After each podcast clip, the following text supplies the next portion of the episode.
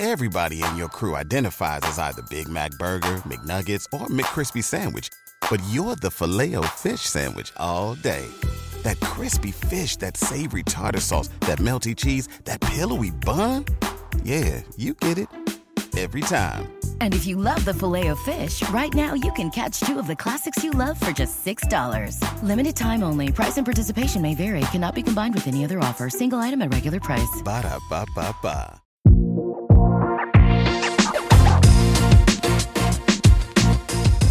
Behind the Knife, the surgery podcast. Relevant and engaging content designed to help you dominate the day.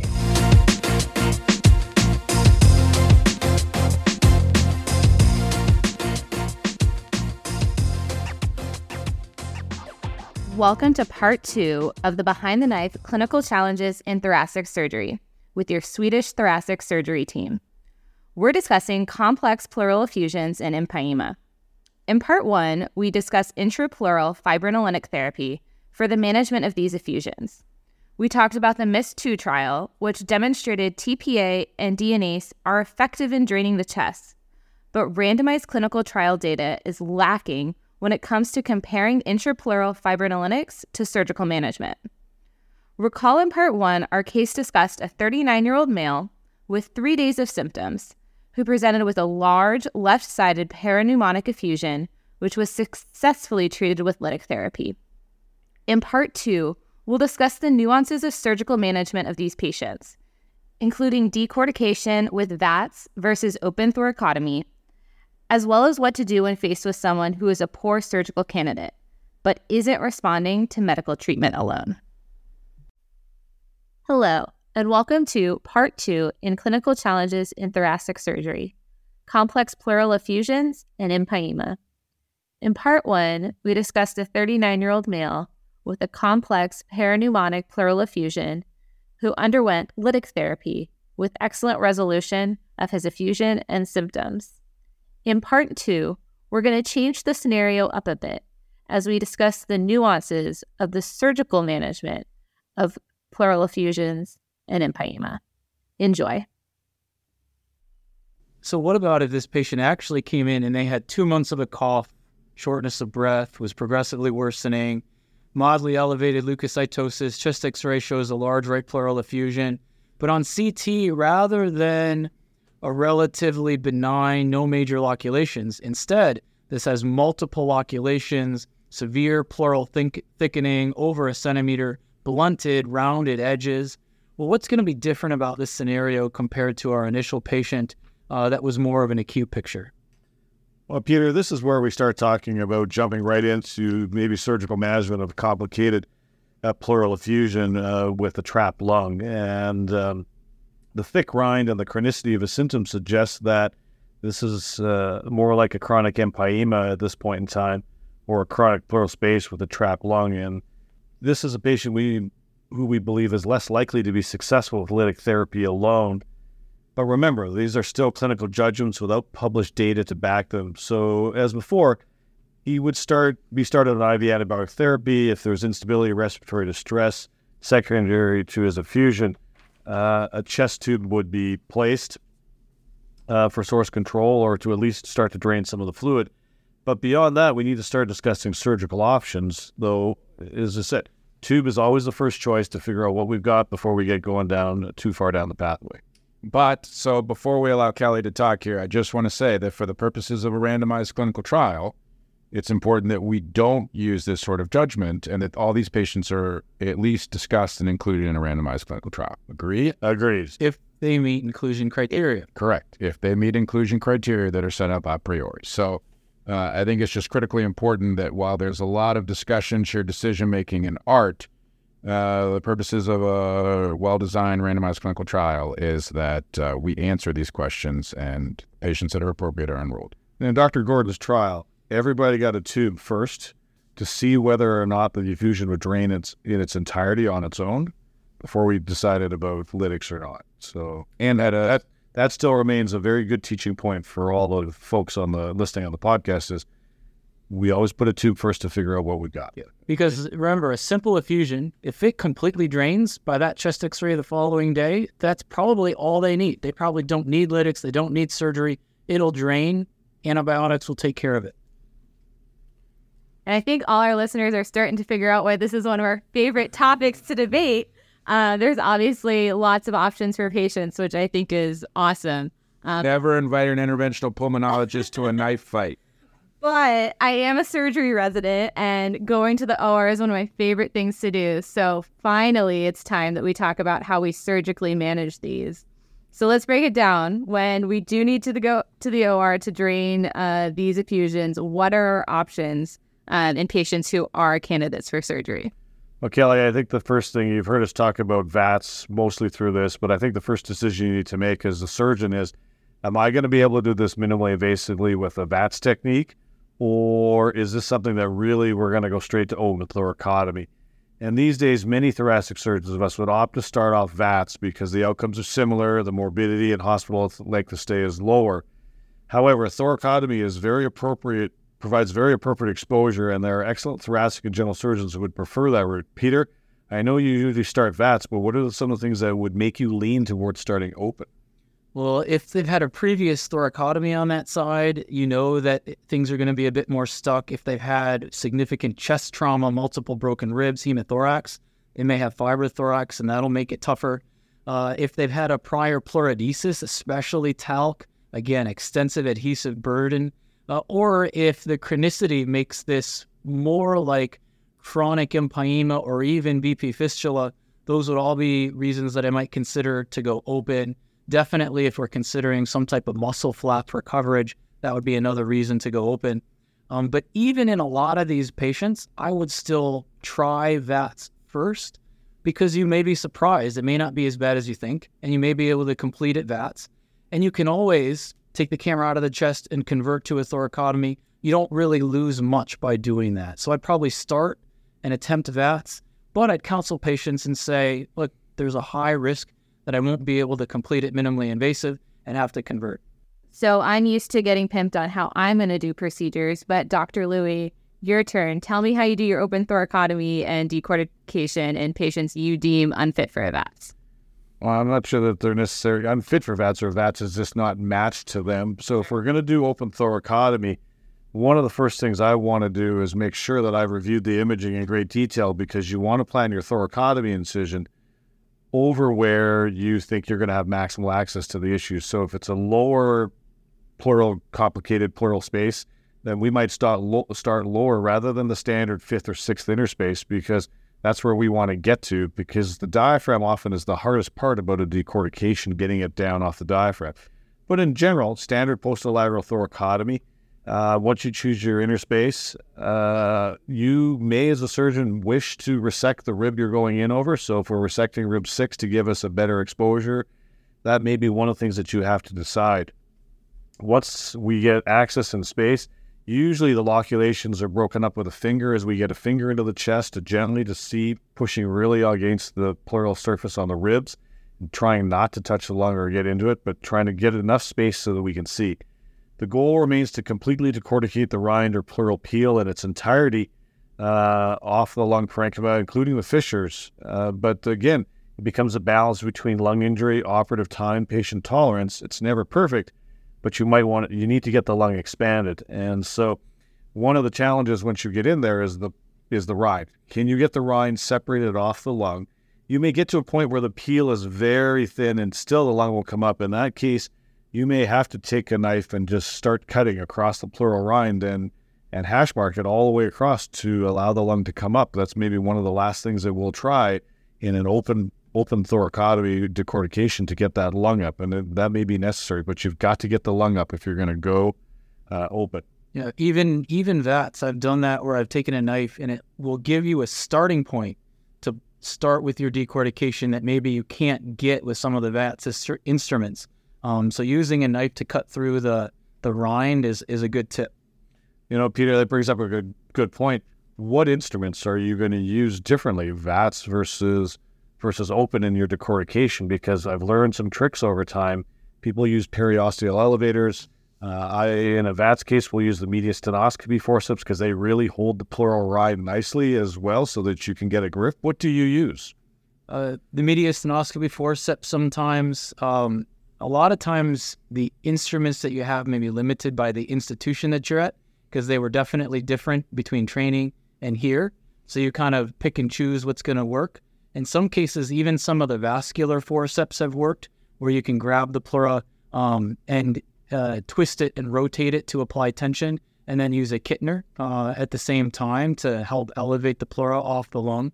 Uh, on the open setting, I've definitely used periosteal elevators because those are helpful, similar to how you would do um, a pleurectomy decortication for mesothelioma.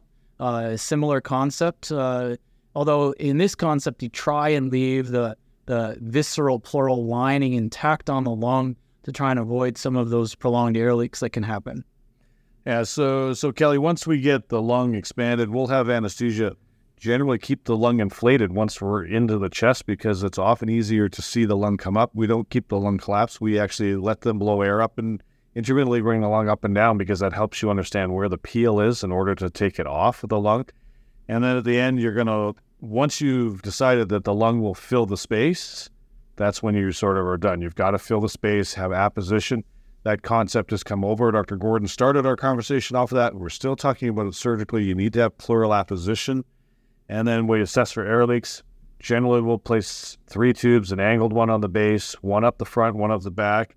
And if it's particularly messy, I will place a JP drain through an anterior second interspace incision, and I will irrigate the chest with saline or, or water for the first 24, 48 hours just to continue to irrigate all the debris out those are some really interesting nuances of, of your open decortication. Uh, Dr. White, what are some of the, the nuances for your VATS approach um, that you think are important for our listeners to know? Yeah, so similar to where you're picking which uh, intercostal space to make your thoracotomy, where you put your camera, you really need to assess the imaging and see where you can go. In some cases, if your standard sixth or seventh intercostal space mid-axillary line if the lung is plastered up underneath that, you know all you're going to do is cause a lung injury. So you may have to move it either anterior or posterior and try and enter that empyema space with the camera. Once you get the camera in, a lot of times it can be very difficult to see enough to put in your additional uh, access incisions. So sometimes I'll actually use the camera itself as a blunt instrument in order to free the lung away from the chest wall to make space. And then I try and get anterior room to put in my anterior access incision, usually in the fourth intercostal space. I like to make that incision bigger, two or three centimeters in size, and then use an extra small Alexis wound protector. That really helps protect the tissues as you're passing instruments in and out. It makes it a lot easier to take out all of that grumous and gelatinous uh, um, material that goes along with these empyemas. And I can usually get two or sometimes three instruments into that space. And then once I get that in, I can work posterior and then get in my posterior access incision, usually a couple finger breadths below the tip of the scapula. Once you get those three incisions in, you can port hop with the camera um, until you can completely see the entire chest space. And then the the principles of the surgery are the same. You want to completely decorticate the pleural lung enough to get the pleural to expand. It's super tempting to want to take down the rind off of the chest wall pleura. It is so satisfying to peel that and take it out of the patient. But in reality, is that really getting you much benefit? Probably not. So I wouldn't spend too much time doing that. Again, you've got to get that lung to expand uh, and oppose the pleural chest wall. Uh, then a lot of times we'll do that intermittent inflation to get a better sense as to where we need to work. Um, and when we're done, same thing. Assess for air leaks, if there's really major air leaks, we can do a pledgeted suture to repair it. Uh, otherwise, then we'll put in chest tubes. I use standard, do three tubes as well, angled inferior, and then two straight tubes towards the apex on the anterior and posterior aspect. Uh, and then put them to suction, usually leave them to suction for 48 hours afterwards. And then we'll talk about removing the tubes either in, um, in a sequential pattern or all of them at once if everything looks really nice. Peter, let's go back and talk about your comment about not taking some of that pleural rind off of the, the parietal pleural or the chest wall surface. I often find that taking that out, as you said, super satisfying and may not have a huge amount of benefit. The one benefit I think taking that out is it creates space. And so sometimes that's the first thing I'll do because it'll allow me to see a little bit better if I've taken all that stuff off the chest wall. So then I can have more visualization. But it depends on what you're looking at. Depends on how thick it is. Depends on what you're looking. Depends on how much bleeding you want to cause. Yeah.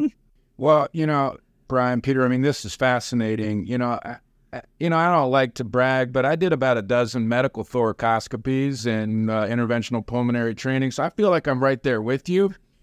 but no, I mean, I, I have a ton of respect, and in fact, I've gone in on some of y'all's cases, and I, I you know, each time I'm just uh, uh, uh, uh, overwhelmed by uh, what literally looks like a bomb went off in the chest sometimes. So. Uh, why don't you let me know what happened with this patient with the big rind? Yeah, so this patient, our second clinical scenario, he underwent an incredibly successful right VATS decortication. Um, his middle and lower lobes were initially trapped, uh, but after doing what Dr. Louie and Dr. White described, clearing off that pleural rind from the lung, it was able to get full expansion to fill his pleural space. Um, he got his two apical chest tubes. Um, those got pulled on post-op day two.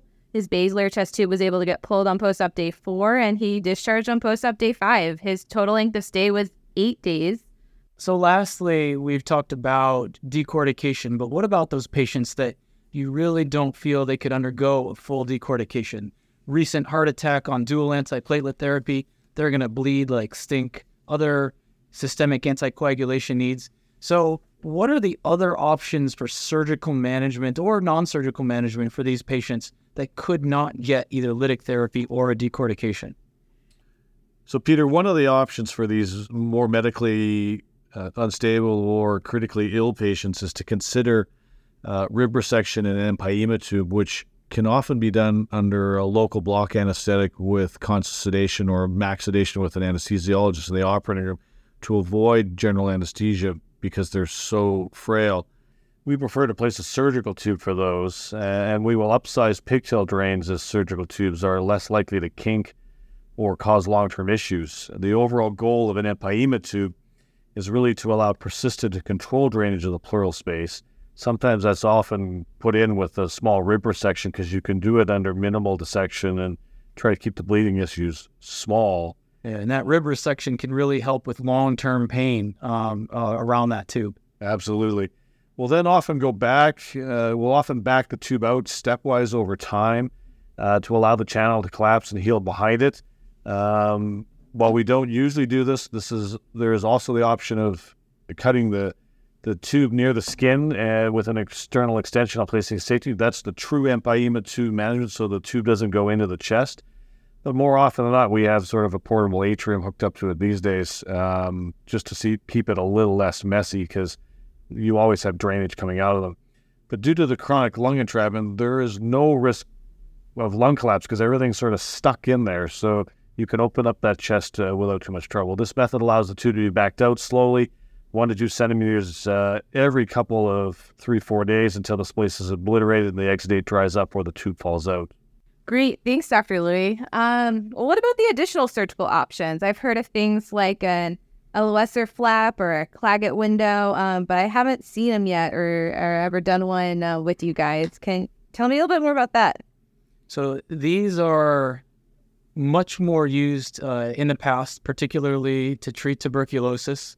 Um, rarely done these days, but uh, can come in handy. So I've only done a couple. One of them was uh, in a patient with a very large space renal failure.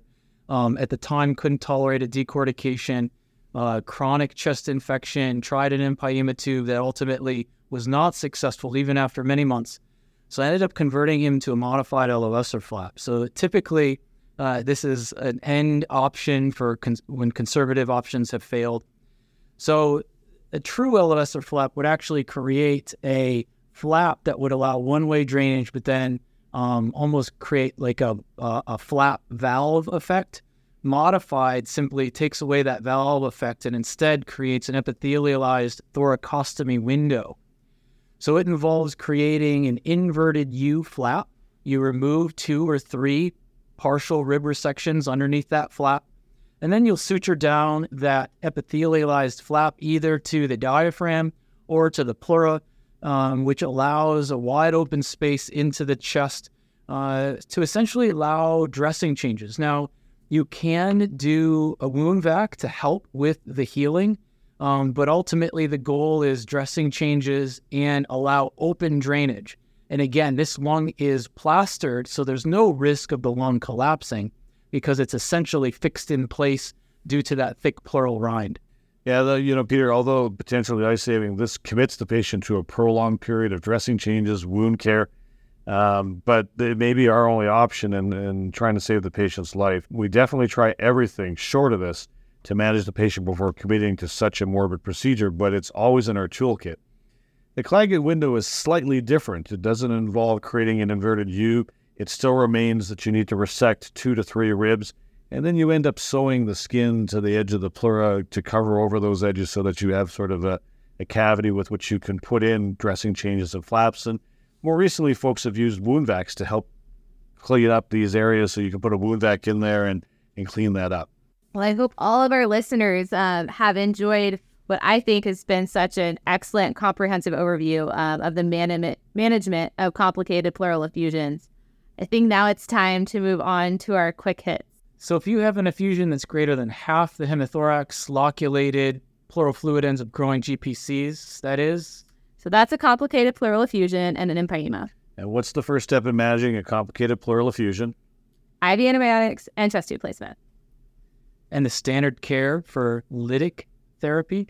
So you're going to do 10 milligrams of TPA and 5 milligrams of DNase twice daily for a total of six doses. Yeah. Now, that is what we used as part of the randomized pilot study and what was used in the MIST 2 trial.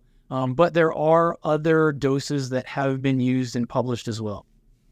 Is there a difference in mortality or need for surgical intervention with a large bore or small bore chest tube? So the MIST 1 trial showed there's no difference. And lastly, what would really aid us in that decision making and counseling process with patients when we're trying to decide lytics or surgery for management of complicated pleural effusions? we're missing a multi institutional randomized control trial. Well, that's all we got. Uh, thank you guys for joining us for another clinical challenge in thoracic surgery.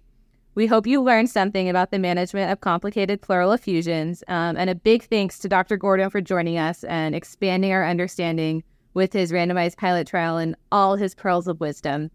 As always, dominate the day.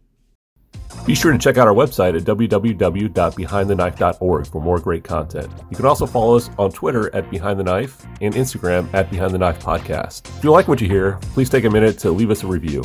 Content produced by Behind the Knife is intended for health professionals and is for educational purposes only. We do not diagnose, treat, or offer patient specific advice. Thank you for listening. Until next time, dominate the day.